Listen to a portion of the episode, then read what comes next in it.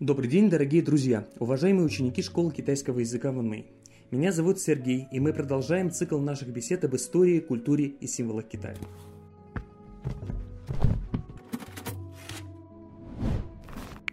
Сегодня мы продолжим наш разговор о том, кто такие китайцы, и постараемся ответить на вопрос, откуда и каким образом на территории Китая появились люди и как они сформировали полиэтничную общность граждан Китая. Данный вопрос можно интерпретировать и раскрывать двояко, поскольку ответ на него будет зависеть от того, что мы, собственно говоря, понимаем под термином «люди». С одной стороны, речь может идти о людях как о представителях биологического вида Homo sapiens sapiens, к которому мы все с вами, как люди современного типа, неоантропы, относимся. А с другой стороны, людьми в строго биологическом смысле принято считать всех представителей рода Homo, который, как считают современные антропологи, выделился в семействе гоминидов порядка 2,7-2,8 миллиона лет назад. Полнота раскрытия поставленного нами вопроса требует от нас рассмотрения обоих этих аспектов. Итак, сегодня в науке принято считать именно Африку прародиной человечества. Ведь именно там, на территории э, восточно-африканской рифтовой долины, образованной крупным тектоническим разломом земной коры, где-то 7 или 6 миллионов лет назад начался процесс, который в дальнейшем круто изменил судьбу планеты. От древних предковых форм гоминидов стали развиваться две разные линии. Одна в сторону современных человекообразных обезьян, таких как, скажем, шимпанзе, а другая в сторону сапиентации, под которой подразумевается эволюция в направлении человека разумного, Homo sapiens. Однако современному научному консенсусу об африканском происхождении человечества который был подкреплен многочисленными останками древних людей, их орудиями труда, а также молекулярным анализом ДНК, предшествовал целый ворох альтернативных гипотез. И вот согласно одной из этих версий получалось так, что предки человека появились на территории Восточной и Юго-Восточной Азии. И эта история, конечно же, тесно оказывалась связанной с Китаем. Данная гипотеза, будучи популярной в первой половине 20 века, отнюдь не была голословной, поскольку опиралась на весьма серьезные находки – так, в 1891 году Нидерландский врач и антрополог Жен Дюбуа на индонезийском острове Ява искал следы существования пятикантропа, то есть промежуточного звена между обезьяной и человеком, и обнаружил черепную крышку некого вида, получившего позже название Homo erectus – человек прямоходящий. За этим последовало обнаружение в Юго-Восточной Азии и Южном Китае останков других, как казалось, промежуточных форм между обезьяной и человеком, например, рамопитеков, брамопитеков, дриопитеков и сивопитеков. Кроме того, начиная с 1920-х годов в местечке Джоукоудзянь в окрестностях Пекина был сделан ряд более показательных и интересных находок. Так в пещерах горы Лунгушань, что в переводе означает «гора драконьих костей», были обнаружены останки от 32 до 44 индивидов, которые обобщенно получили наименование синантропы. И здесь стоит прокомментировать, что Китай на латинском языке, который как раз и служит основой для создания таксономических названий живых существ, и называется синой. Отсюда, собственно говоря, и э, происходит название синантроп, дословно китайский человек. Или, скажем, слово апельсин с нидерландского яблоко из Китая. Но вернемся к древним гоминидам из Джоукудяня. По сей день китайцы и на, на официальном, и на бытовом уровне очень гордятся этими существами, которые на сегодняшний момент признаны под видом человека прямоходящего, Homo erectus. В их честь в Жоукоудяне был воздвигнут большой музей, который в год посещает свыше 150 тысяч человек. В нем экспонируются как сами останки синантропа, так и его орудия труда, реконструкции внешности этих древних людей, а также их среды обитания, то есть ландшафтов эпохи Среднего Плейстоцена. Примечательно также и то, что те китайцы, которые весьма далеки от антропологии как науки, в повседневных беседах могут на голубом глазу утверждать, что они произошли таки как раз от синантропов. И такое специфическое и положительно предвзятое отношение к древним существам, жившим в окрестностях современного Пекина в промежутке от 600 до э, 250 тысяч лет назад, такой, можно сказать, миф о синантропах, как о предках либо только китайцев, либо вообще всех ныне живущих людей, говорит о давнишнем стремлении китайских интеллектуалов сделать собственную историю, китайскую историю максимально древней. Сюда же относятся многочисленные попытки идентифицировать различные куски камня и кости как свидетельство жизни древних людей на территории Китая с датировками в промежутке от 2,5 до 2 миллионов лет назад. Это, в частности, относится к находкам из местечка Жензедун в провинции Аньхой, к находкам на Лесовом плато и в бассейне реки Нихывань в провинции Хэбэй.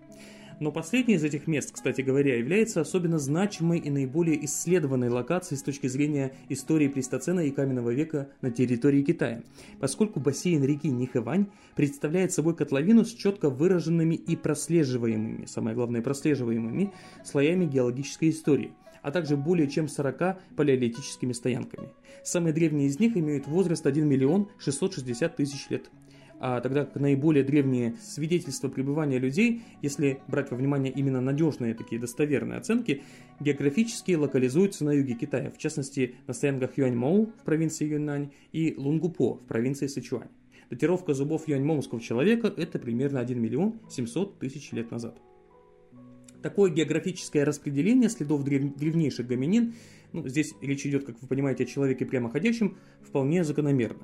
Ведь если исходить из теории африканской прародины людей, то есть представителей всего рода хома, а не только человека разумного – то становится очевидным, что все волны миграции людей из Африки, как древних, так и современных, неизбежно осуществлялись из северо-восточной Африки на Ближний Восток, а уже оттуда люди, продвигаясь вдоль богатого пищи и иными ресурсами морского побережья, оставались примерно в одинаковых, комфортных для себя природно-климатических условиях. С учетом того, что в течение палеолита на севере Евразии часто лежали обширные ледниковые щиты, а центральные регионы Евразии, изрезанные многочисленными горными хребтами, были непреодолимы и некомфортны для древних людей, последние стабильно двигались вдоль побережья Южной Азии на восток. А достигнув Юго-Восточной Азии, это как раз стоянка Юаньмо в провинции Юньнань, устремлялись вдоль межгорных долин на север, вплоть до Нихованской котловины. И это, повторюсь, было характерно для миграции как Homo erectus, людей прямоходящих, так и людей современного типа Homo sapiens. И если говорить о людях прямоходящих, то они заселили территории Азии в промежутке от 1 миллиона 700 тысяч лет назад до 1 миллиона лет назад и стали развиваться на новых территориях в течение длительного времени в некоторой степени автономно, поскольку не были затронуты более поздними миграциями древних людей из Африки. И именно по этой причине на территории Восточной Азии учеными выделяется большое количество разных групп и подвидов древних людей. Здесь речь идет э, о более архаичных индонезийских пятикантропах, юаньмоуских и лантянских людях – Остатки последних, кстати говоря, с датировками от 1 миллиона 650 тысяч лет назад до 680 тысяч лет назад были найдены на территории китайской провинции Шинси. А, а также речь идет о более прогрессивных с точки зрения строения тела и качества обработки камня синантропах из Джоукоудяня. О них мы говорили с вами выше. И все вот это относится к древним группам людей. Но как же обстоят дела с современным населением Китая? Согласно ранее упомянутой моноцентрической э, гипотезе об африканской прародине людей, древние представители нашего вида Homo sapiens сформировались на территории Восточной Африки около 150-200 тысяч лет назад и начали покидать Африку уже 80-90 тысяч лет назад. Однако их расселение по пути, пройденному некогда эректусами более миллиона лет назад, вдоль южного побережья Азии, было приостановлено, как считают ученые, извержением вулкана Тоба на индонезийском острове Суматра, которое случилось 74 тысячи лет назад. Тогда в атмосферу планеты было выброшено около 2800 кубических километров вулканического пепла. Только вообразите себе это число. 2800 кубических километров. Э, и этот пепел толстым слоем осел в ближайших от вулкана регионах. Например, в Индии слой пепла от Туба оказался толщиной в 6 метров. И под этим слоем, по всей видимости, и были погребены первые сапиенсы, покинувшие за несколько тысяч лет назад до этого Африку в восточном направлении. Кроме того, выбросы диоксида серы от этого извержения подорвали кислородно-озонный обмен в атмосфере, вследствие чего уровень озона, газа, который является основным защитником всего живого на Земле от космического излучения, мог уменьшиться, по оценкам специалистов, в два раза. И это указывает на то, что африканские тропики, где тогда по большей части обитали люди Homo sapiens, оказались практически беззащитны перед ультрафиолетовым излучением Солнца. И это не могло не сказаться на уровне смертности. Стало быть, извержение вулкана Тобы стало своеобразным бутылочным горлышком для популяции человека разумного, приведшего к падению количества человеческих особей, что, как считается, отсрочило освоение анатомически современными людьми побережья и внутренних пространств Евразии, Австралии и Америки. Долгое время самым древним представителем человека разумного, самыми древними останками человека современного типа на территории Китая считался скелет с возрастом от 42 до 38,5 тысяч лет назад, который был найден там же, как и пекинский человек, в пещерах Джоу Каудяня. Однако в 2021 году появилось исследование, авторы которого датировали первых китайских homo sapiens со стоянки Джижендун в Южном Китае от 80 э, до 120 тысяч лет назад. Несомненно, время появления людей современного анатомического типа на территории Китая и далее будет корректироваться и уточняться по мере обнаружения новых находок и усовершенствования методов датирования.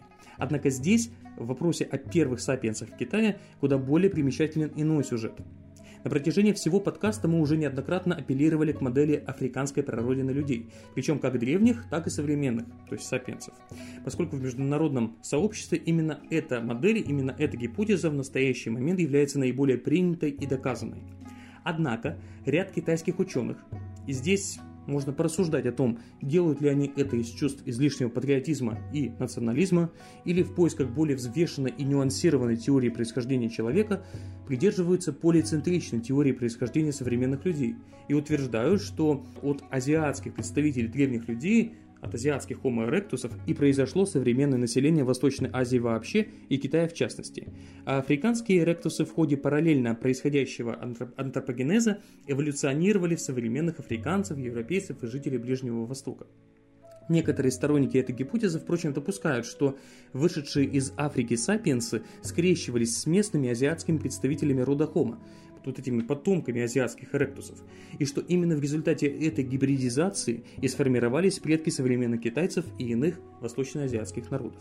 Впрочем, данная полицентричная гипотеза, закрепляющая за Китаем который, как вы знаете, является одним из ключевых игроков современной нарождающейся многополярной системы международных отношений, функцию еще и одной прародины современного человечества, пока оказывается с трудом примиримой с результатами многочисленных генетических анализов современных популяций человека. Ведь эти генетические исследования однозначно указывают на то, что состав генома у современного населения КНР на 97,4% соответствует геному самых древних хомо сапиенсов из Восточной Африки. А что же вы можете спросить с оставшимися 2,6%? А вот эти части генома, как показывают современные исследования, были унаследованы от ныне вымерших видов людей, от неандертальцев и денисовцев, которых наши непосредственные предки, люди разумные, встречали на просторах Евразии и с которыми где-то враждовали, а где-то и гибридизировались. Считается, что африканская популяция Homo erectus в районе 600 тысяч лет назад эволюционировала в человека Гейдельбергского, часть популяции которого в районе 400 тысяч лет назад покинула Африку и разделилась на две ветви. Первая ветвь из тех особей, что заселили Ближний Восток и Европу, положила начало неандертальцам. А вторая группа гейдельбергских людей отправилась на восток, где они превратились в денисовцев. Кстати говоря, называются они так не случайно, а по названию Денисовой пещеры, пещеры на Алтае, где были обнаружены их фрагментарные останки, ДНК из которых была расшифрована в 2010 году и указала на то, что денисовские люди – это, в общем-то, отдельный вид древних людей. И если влияние неандертальцев, которые по современным научным данным заселяли только Европу, Ближний Восток и территорию России на восток максимум до Алтая, э, на современную восточноазиатскую популяцию минимально, то с денисовцами ситуация обстоит совершенно по-другому. Известно, что геномы современных жителей Папуа-Новой Гвинеи, это Юго-Восточная Азия, содержат до 5% денисовских генов. Но и среди граждан КНР, в особенности среди тех из них, кто относит к себя к тибетцам, а также народам Хань и Дай, доля денисовских генов в геноме тоже составляет по меньшей мере пару процентов. Костные останки анатомически современных людей возрастом 34 тысячи лет назад, найденные на территории внутренней Монголии, тоже указывают на то, что древнее население Восточной Азии уже имело в себе уже носила денисовские гены. А значит, гибридизация и смешение генов случилось порядка 40 тысяч лет назад и, возможно, даже дважды. Таким образом, генетически современное население Китая, безусловно, относится к виду Homo sapiens, чья прародина именно Африка. А смешение генов, хотя и имело место в прошлом, но, по всей видимости, не с потомками азиатских эректусов, а только между сапиенсами с одной стороны и неандертальцами и денисовцами с другой. Впрочем, точка в этом вопросе до сих пор не поставлена, а потому нельзя исключать, что в будущем нас ждут новые открытия, уточняющие общую картину антропогенеза и истории населения Восточной Азии. Однако расселение современных людей из Африки на территории Китая, и это надо очень четко понимать, было не одномоментным событием, случившимся где-то 50-70 тысяч лет назад. На сегодняшний день ученые, признавая первоочередное значение так называемого южного маршрута проникновения современных людей в Китай из Юго-Восточной Азии, также признают существенную роль западных или северо-западных волн миграции в период с 18 до 3 тысячелетия до новой эры, и именно вот эти волны миграции сыграли тоже значительную роль в формировании человеческой популяции в этой части мира. Всего же современные жители Восточной Азии и Китая в частности, как считают ученые, сформировались на основе семи генетически различных предковых групп древних сапиенсов относившихся к протогруппам древних северо-восточных и древних северных азиатов. Между прочим, хотя это не в полной мере относится к сегодняшнему подкасту, отметим, что последняя группа, древние северные азиаты, особенно любопытна для генетической истории современного человечества, поскольку именно эта группа стала основой для формирования коренного населения Северной и Южной Америки, а также, например, потому, что именно в этой древней группе людей, судя по генам, извлеченным из человеческих останков, относящихся к культуре Афонтовой горы в Красноярске около 18 тысяч лет назад, возникла мутация гена – которая отвечает за светлые русые волосы, которые, как вы, вероятно, знаете, типичны для населения Северной Европы сегодня и были также типичны для населения Таримского бассейна на западе Китая порядка 4-3 тысяч лет назад. Об этом ученые знают благодаря так называемым таримским мумиям, о которых мы как-нибудь поговорим в будущем. А что же касается ханьцев, то их общность, э, по крайней мере генетически, сложилась уже порядка 5000 лет назад. При этом генетики также фиксируют, несмотря на близость этих популяций определенные различия между древними северными и древними южными ханьцами. Постепенно гены северных ханьцев разбавляли генетическое разнообразие южных ханьцев, причем во многом это происходило именно за счет мужчин из северных частей Китая, которые брали себе жун из Южного Китая. И здесь исследования подтверждают исторический материал из письменных источников – которые рассказывают о постоянных и масштабных волнах мигрантов из Северного Китая, бегущих в годы бедствий от войн и голода на юг страны на протяжении по меньшей мере последних двух-трех тысяч лет. Вот такая сложная и необычная история появления людей и формирования современного населения Китая. В этой истории по-прежнему немало белых пятен, что делает эту тему очень интересной для изучения или, по крайней мере, наблюдения в дальнейшем. Ну а сегодняшняя наша лекция подходит к концу. Услышимся с вами в новых выпусках нашего подкаста. До скорых встреч!